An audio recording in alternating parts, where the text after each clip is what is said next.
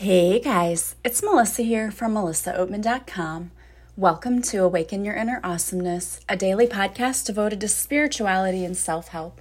If you're new, I want to welcome you. If you're returning, welcome back. So, today I wanted to talk to you about learning how to let go of people in our lives who are just not good for us and who are toxic for us I decided to do this topic today. I know that I have talked about being in toxic relationships in the past, but I was doing my Facebook Live the other night, and as I pulled a card for one of my listeners, I just felt such a heaviness and sadness in pulling the card, and the card was about letting go.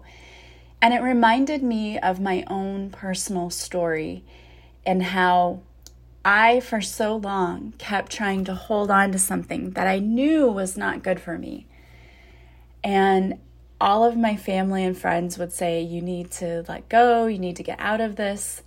And I, even though intellectually I, I knew they were right and I could understand what they were saying, it was still hard when I was stuck in the middle of this situation.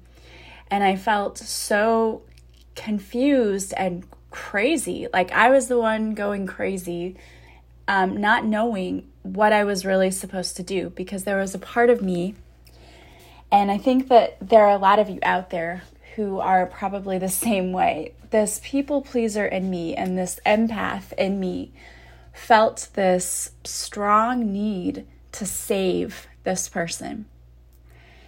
You know, this was my ex, and I couldn't save him. And ultimately, no one could save him. And we see that in the end of what happened. But I think that there's so many people who are stuck in relationships where we feel like we're someone else's savior and like we've been sent here and our duty and our purpose is to save this person. And I'm here to tell you that you cannot be anyone else's savior. You can't save anyone else. If someone wants to change and wants your help because they're changing, that's one thing, and you're still not that person's savior. They still have to do it on their own. You can assist them, but I'm talking about relationships where the person in question is never going to change. They just don't have the capability to see that they need to change, and they don't have the desire to change and they're vibrating on such a low frequency that they don't even understand what they do to other people. Because I truly believe, even though I know that there were times when my ex was very cold and calculated, like I remember one time I was trying so hard to go to sleep, I was exhausted. And, you know, my ex didn't want me to go to sleep because, you know, he thought, you know, you needed to perform my wifely duties, right? And I was exhausted. I just wanted to go to sleep. And he decided that if he didn't get what he wanted, I wasn't going to get what I wanted. So I remember that he, first of all, took all of the covers and pillows off the bed so that I wouldn't have, you know, any covers or pillows. And then he was like screaming and making noise. So I got up and I crawled down to my living room because we were in an apartment at this time. And I grabbed one of the blankets that we had on the couch in the living room, and I don't even think I had a pillow, but I was laying on the couch. So then he came down to the living room and he turned on the stereo as loud as he could. I'm surprised they didn't call the police on us. And so I crawled to the one place where I thought he won't do anything. I crawled to the baby's room they're both asleep. You know, it had taken me, you know how it is when you have two of them and you're trying to get them to sleep at night. I mean, it had already taken me a while to get them down. They were finally down, so I thought, okay, well, I'm going to go sleep in their room because he won't mess with me there.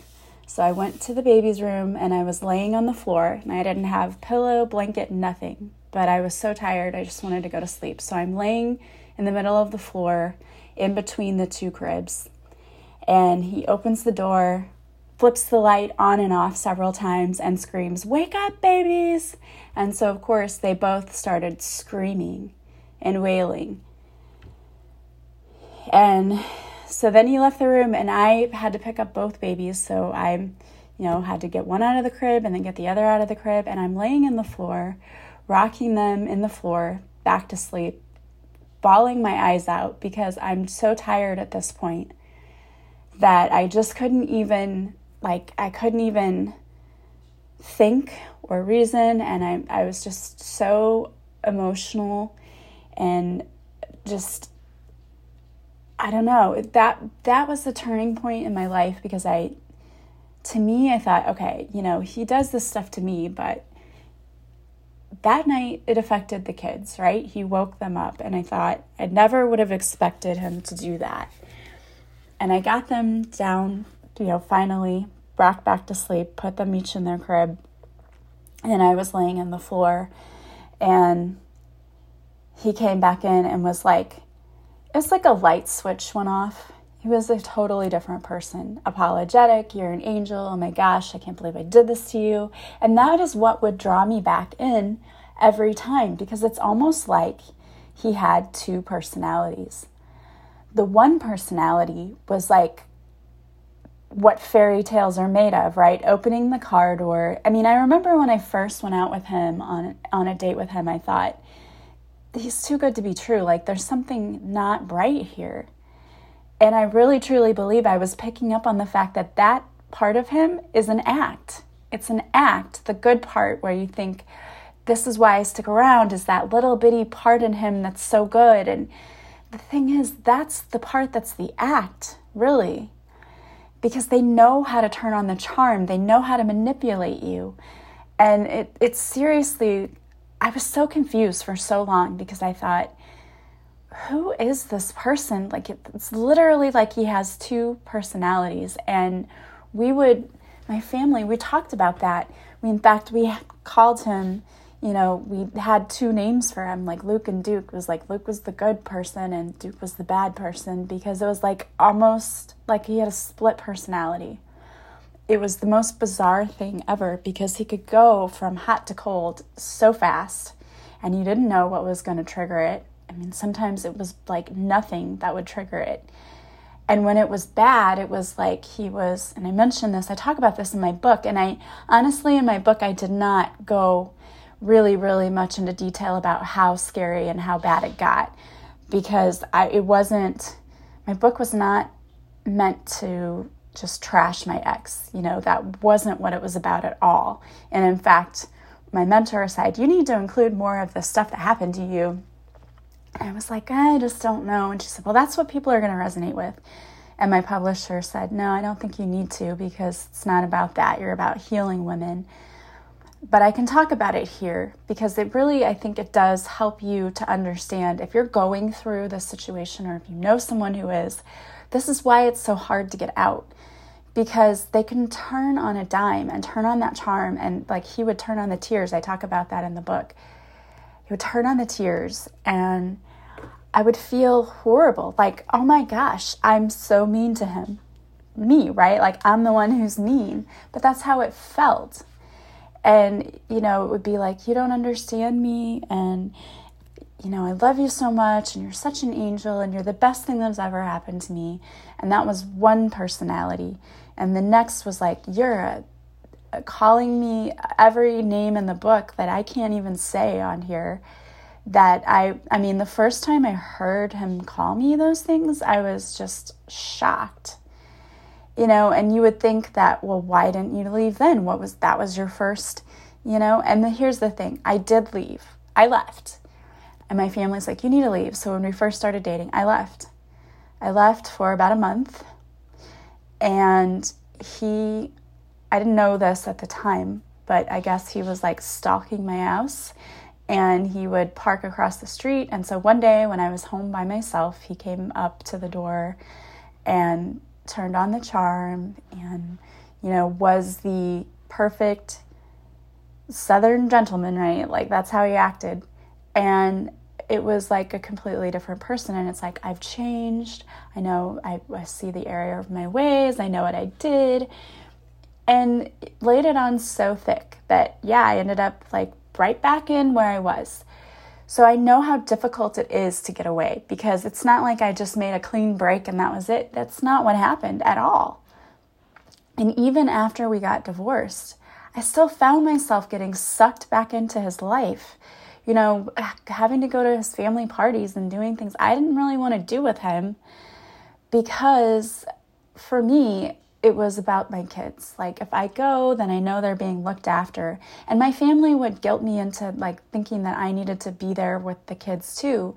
And in hindsight, yes, I guess I did because he was terrible to them, but he was going to be that way no matter what because he was always going to have his chance to be alone with the kids and there really wasn't anything as far as like just being there that I could have done that would have stopped it. So when I started going to counseling, my counselor was like, Why are you continuing to go do things with him?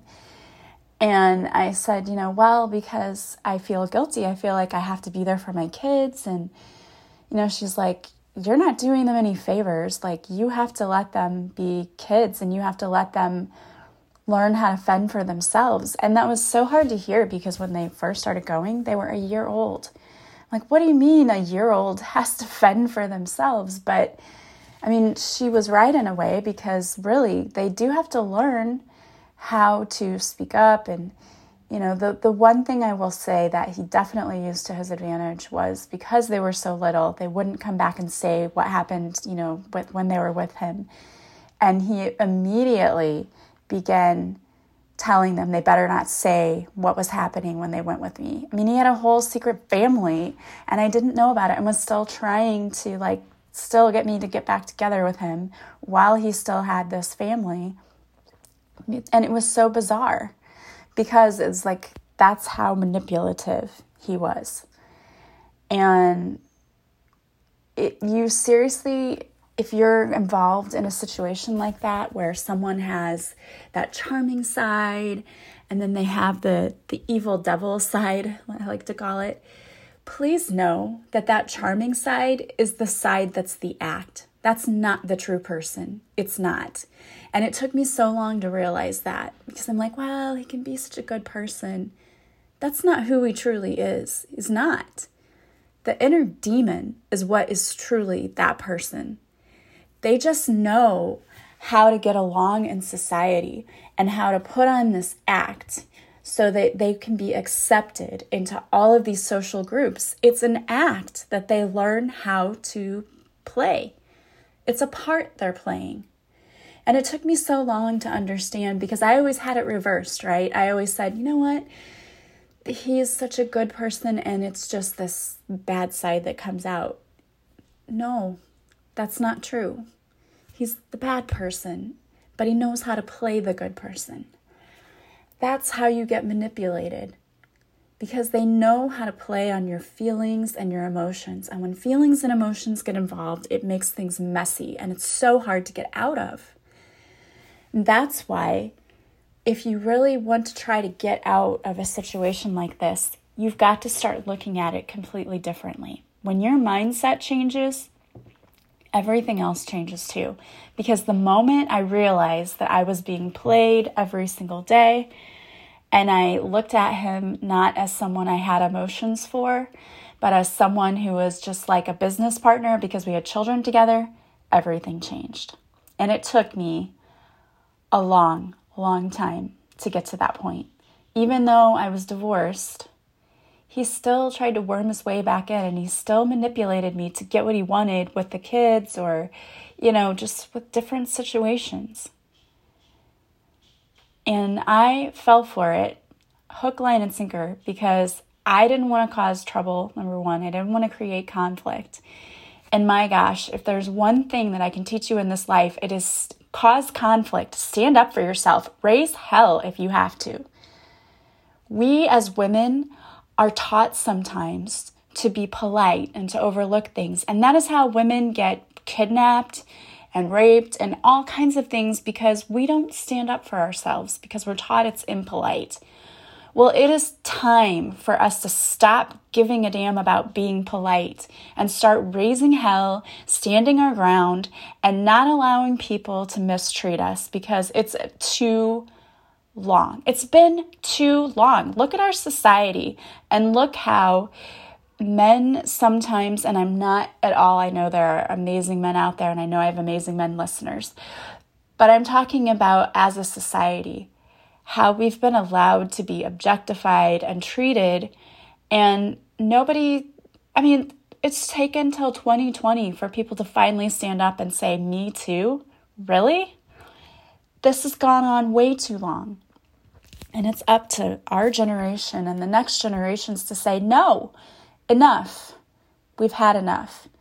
We're not allowing you to hit us, to talk down to us, to think you're better than us. No, enough. No one deserves to be called names. No one deserves to be physically touched in a way they don't like. No one deserves to be manipulated using emotions. And if someone is doing that to you, it's time you start getting mad and realize that this person knows exactly what they're doing. And you are letting them take advantage of you. And if this were your daughter or your mother or your sister or your cousin or your friend, you would be so mad at them for withstanding this. But because it's you and you're empathic and you're polite and you want to be a good girl, you don't do anything. You just allow this person to come in and manipulate you and walk all over you like you were the doormat. And you're not a doormat.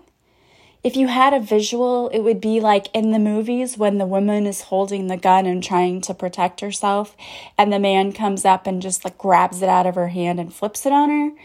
That's what you're allowing them to do. You're allowing them to violate you in every possible way, in the worst way. Because when someone violates you physically, those scars will heal, a bruise will heal. But when someone's violating you emotionally and they're manipulating you and taking advantage of you and abusing you, that stays with you. That lowers your self esteem, your self worth, which lowers your vibration. And all kinds of awful things happen when you allow that to happen. And as I said before, if this were a family member, you wouldn't stand for it. And you have to start taking care of yourself and seeing yourself as the queen or the king that you are. Because you know what? This isn't just about men and women, like men abusing women. There are women who do the same thing to men. And I'm sorry if I felt you felt like I was just talking about it from that direction. There are women who are just as awful to men and do the same thing. And here's the deal I'm just telling you from my perspective, and I happen to be a woman, but I have seen it go the other way too. I have seen women who are so manipulative and they take advantage of nice guys, and it's terrible. No one should ever be allowed to take advantage of your kindness. Kindness is not weakness. But you have to set healthy boundaries. You have to tell someone, you're not going to treat me this way. And setting healthy boundaries is hard, especially if you've never had any. But two things will happen if you set a healthy boundary. Either the person will be like, Well, I can't get what I want anymore from this person, so I'm gone, which good riddance, bye bye. Or the person will say, You know what? Uh, I'm going to respect that boundary and I love that person, so I'm going to respect it and I'm going to be better. But I'm here to tell you that if someone is as screwed up mentally as my ex was, they can't change. I'm sorry. I just don't think it was possible.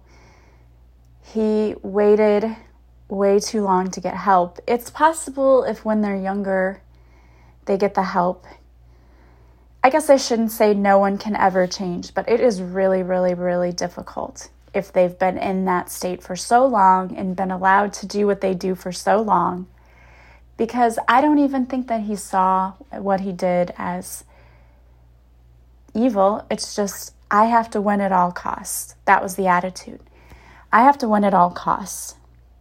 And to earn your trust, I'm going to lie about who I really am to give you a sense of false security and then I'm going to get my way and then I'm done with you. And it's sad that people treat others like they're disposable. But there are so many amazing people out there who know how to treat others. Don't waste your time and energy on someone who doesn't. If you don't see your worth, how in the world do you expect someone else to? It's got to start with you. You've got to know and understand that you are so divinely loved. I think it makes the universe so extremely sad when we don't see our worth because you were created with divine love. And the divine had so many amazing plans for you. And being stuck in a life that doesn't fulfill you, that makes you cry, that isn't what it's all about. That's not where it's at, ladies and men. The universe wants you to recognize your own worth see your own beauty inside and out, and to find people who also see it. But you have to make space for those people by kicking the garbage to the curb. And yes, I said it kicking the garbage to the curb. Because anyone who mistreats a beautiful child of God, in my eyes, is garbage. You don't need that in your life. So, what can you do if you're stuck in the middle? One of the best things you can start doing is to start looking at this situation like a third party person and say, okay, this isn't happening to me.